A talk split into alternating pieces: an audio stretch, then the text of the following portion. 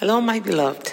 How are you today? You know, it's been the best of days having to speak with you every day. It's like, you know, our family chat or heart-to-heart time, spirit-to-spirit connection. I don't know. It really gives me great joy. You bless my life. I am forever thankful for you. The gift of knowing that every day God has something for you just excites me. And I pray that excitement into you because He loves you. All He does is use a body on earth because God will not just come here and give you this word. So He has given us His word, and His Holy Spirit gives revelation and interpretation and meets your needs. And I'm so thankful for you and all those who are able to reach out and let me know how they've been blessed by this podcast. You make my world. This is a joy. Thank you. Father, we bless you. You said where two or three are gathered in your name, there you are in the midst of them. Here you are.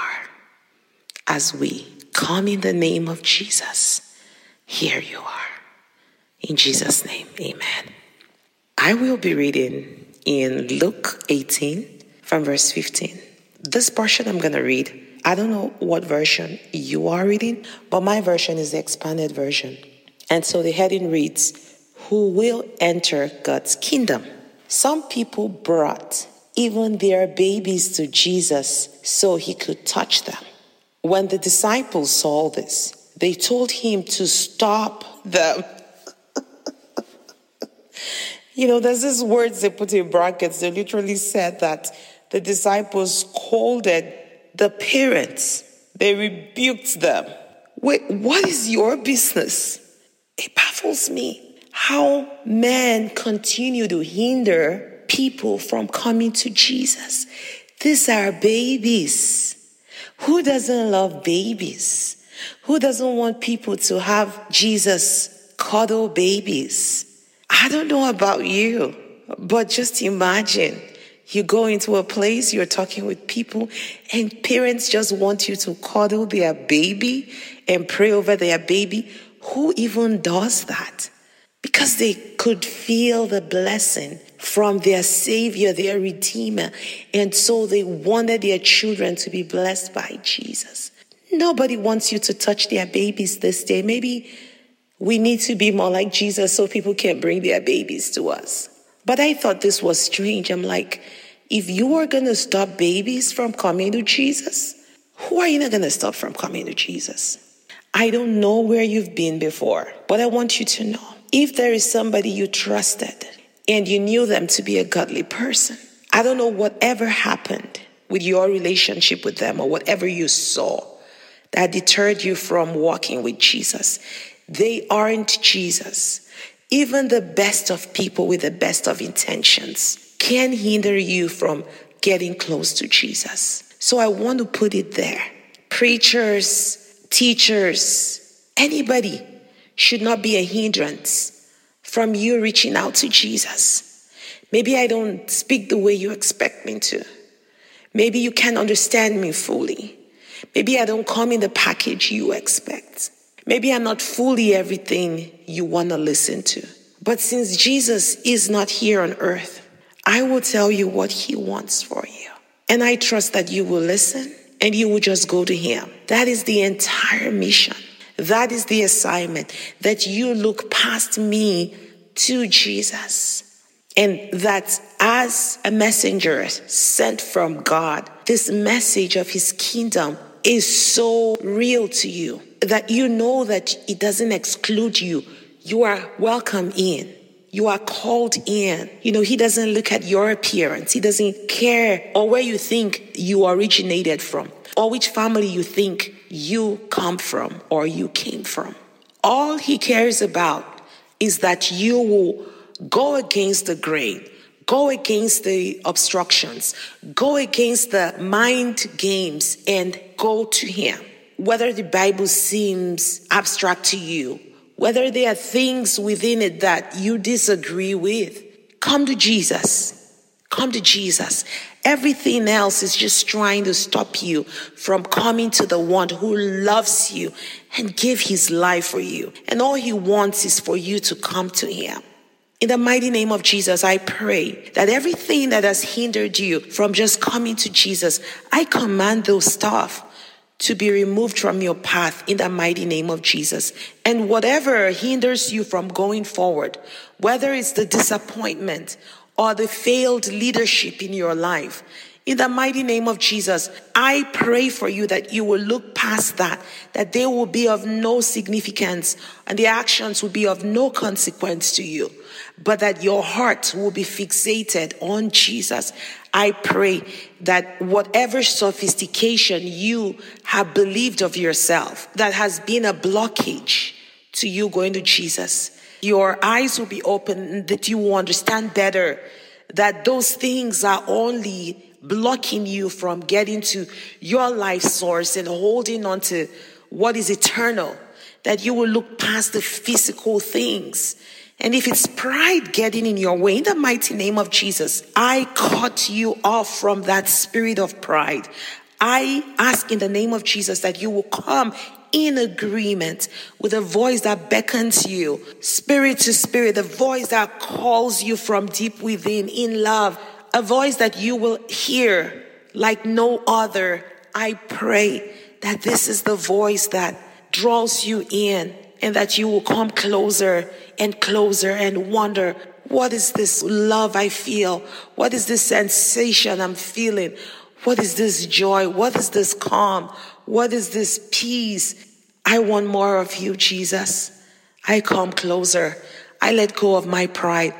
I hang it outside to dry, and I come deeper. I come deeper. There was a day I had a dream, and in the dream I woke up singing. Okay, this is not a cool song. It's crazy, but it was a dream. And so normally I wake up and I just record the song. This is what it said. It said, and I will cross the full year. And I will leave the cross within me. You see the cross, cross thing? And who says full year? Like, that's a very British thing to say. Maybe you have a full year in your house or a full year in your church. I'm really used to full years in churches. I never get to use that word ever. But yeah, anything can happen in a dream, right? Because the Spirit of God wants to reach in you. So this is what the song was saying. And I just woke up with my drowsy voice. And I will cross the full year and leave the cross within me. I'm even trying to make it sound better, but my voice is gone, but it's all good. You get the picture. So I sat with the Lord. I'm like, man, so I've been in the full year all this time. Like, you know, Lord, I've walked with you. I, I'm expecting that I should have crossed the full year by now. Mm-mm, Nadia, I was making a declaration that I wasn't going to remain on the outskirts anymore. I will not just stare at the cross, but now I'm going to leave the cross within me. My life is the cross of Jesus. My being is the cross of Jesus. My every lived experience is the cross of Jesus. I am the cross of Jesus. So I go to the very core of my salvation, of my deliverance, of the essence that pulled me out of a life of living on the outskirts and in the surface and in the flesh, so that I die to all the excitement that takes place in the four-year life. Four years where you have the donuts and the coffee, and that's where you do all the chit-chatting. And, you know, you go beyond. I'm not even talking about the pulpit. This is the cross of Jesus. So it's just beyond. It's where my pride dies. It's where my unforgiveness dies. Is where my belief systems die. It's where whatever garbage I've gained from the earthly existence dies. Jesus takes all of that, all my rejection, All my pain, all my hatred, all my fleshly ways, all the ways I've pleased my flesh and have excuses to stay away from Jesus, nailed at the cross. I don't have to go through any medium. I don't have to go to a priest and confess to him and pray and ask him to bless me. I don't have to go to a saint. I don't have to go to anybody. I have direct access to Jesus. So I want you to know that whatever you have used as a medium to get to Jesus is a blockade. It appears as if it's showing you Jesus, but it's not. Because if it's showing you Jesus, it will allow you go in and it will not stand in the way. And this is what I see here. And Jesus said this, but Jesus called for the children, saying, that's verse sixteen of Luke eighteen. He said, let the little children come to me. Do not hinder them, because the kingdom of God belongs to people who are like these children, meaning humble and dependent. The kingdom of heaven. Who will enter the kingdom of heaven? It is those who have hearts like children. Can you imagine? A kingdom is like a country. So can you imagine there's a country out there? You know, many of us immigrants, you know, we have to meet certain criteria. What if the criteria to be a citizen of this kingdom was that we had hearts like children, that we just believed, that we were dependent? If you tell your child, if you tell your child that is all over the place that if you sit down there for twenty hours, okay, that's a lot, for two hours, and I'm going to give you candy. Do you know that child that can't sit in one place will sit there and wait for you? Make a mistake and tell that child that you're going to get them a bike at a certain date. That child will trouble you. I told my older daughter she always wanted a second sibling.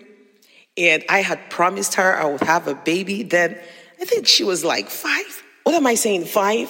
This was three years old. Yes, she was three at the time. Oh my God, this girl troubled me until she was a teenager.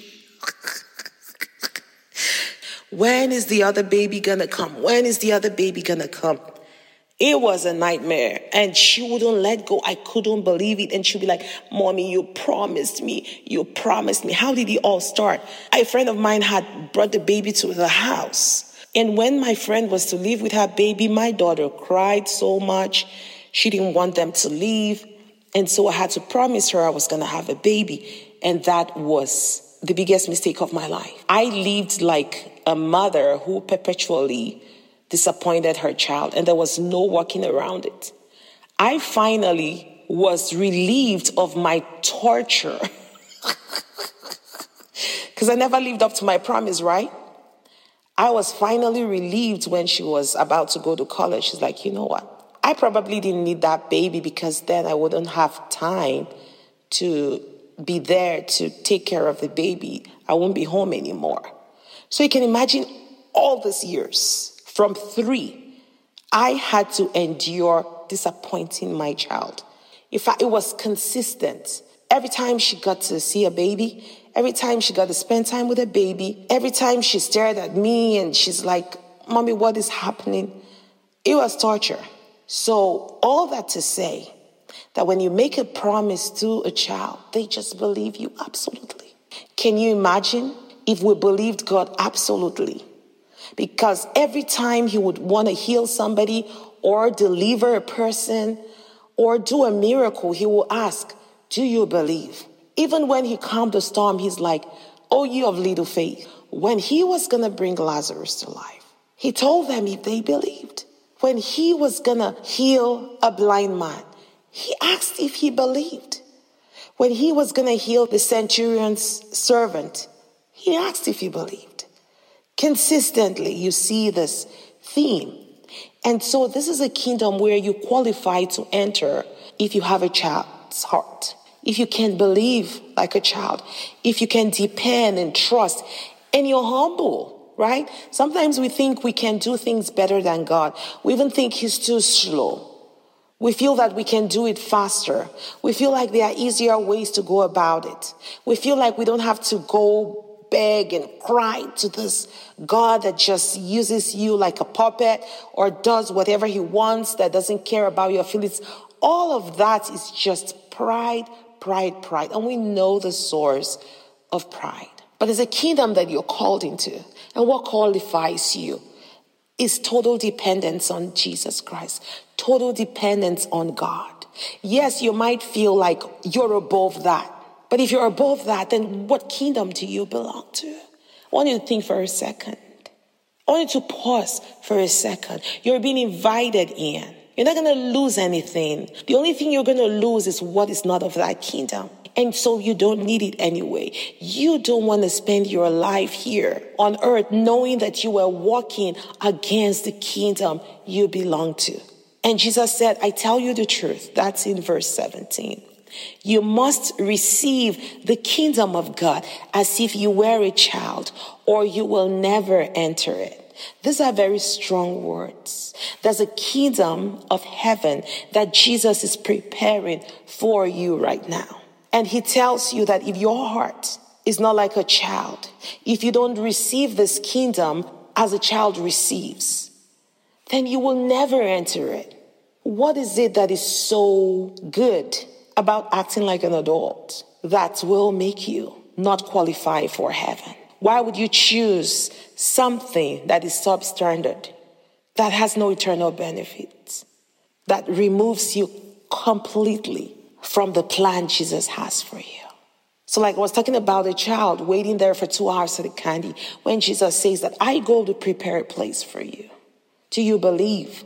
Do you believe that he will come and he's going to have you into that kingdom where his Father and him are eagerly expecting you? And he leaves a deposit inside you, the Holy Spirit who quickens you every day, who supports your life and prepares you to qualify to enter into this kingdom. What if the qualification you need to be a part of this kingdom is about receiving Jesus as your Lord and Savior, just like a child would? So if you've never encountered Jesus, I want to introduce you to the lover of my life and the lover of yours.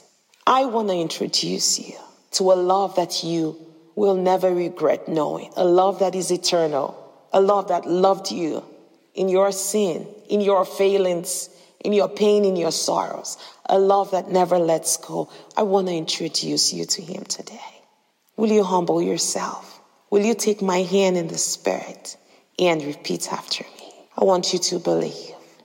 And so say, Jesus, Jesus, this is new to me, but I come to you as a child. I don't have any other thoughts. I am resisting everything else I've heard about you. I'm resisting the people who called your name but behaved so differently from the you I'm hearing about. I am resisting all those experiences with the things I've read about Jesus and the people that represent him. And I am saying, take me, Jesus. I repent of my evil ways. I accept you as my Lord and Savior. I thank you for dying on the cross for me. And I believe that this life I'm living today is no longer I that lives, but Christ Jesus lives within me. The cross of Jesus lives within me. I have crossed the foyer in Jesus' mighty name. Amen. On this episode, you will find a link to Power with God conference. I want you to be there. I don't want you to miss out on this incredible work of God, transforming work of God in your life. This work of God will transform you and generations after you. We are not contending for a feel-good moment or a feel-good sermon. We are contending for the kingdom of God that was promised through Jesus. It is what we carry for our generation. And I see that you are part of this. And so I urge you in the Spirit. To register, come join us on January the twenty-first to the twenty-second and take hold of your inheritance. There's people coming from different parts of the nation. It's not too late for you. Be present. I look forward to seeing you. Do have a pleasant day. I love you so much. And God loves you incredibly. Bye now.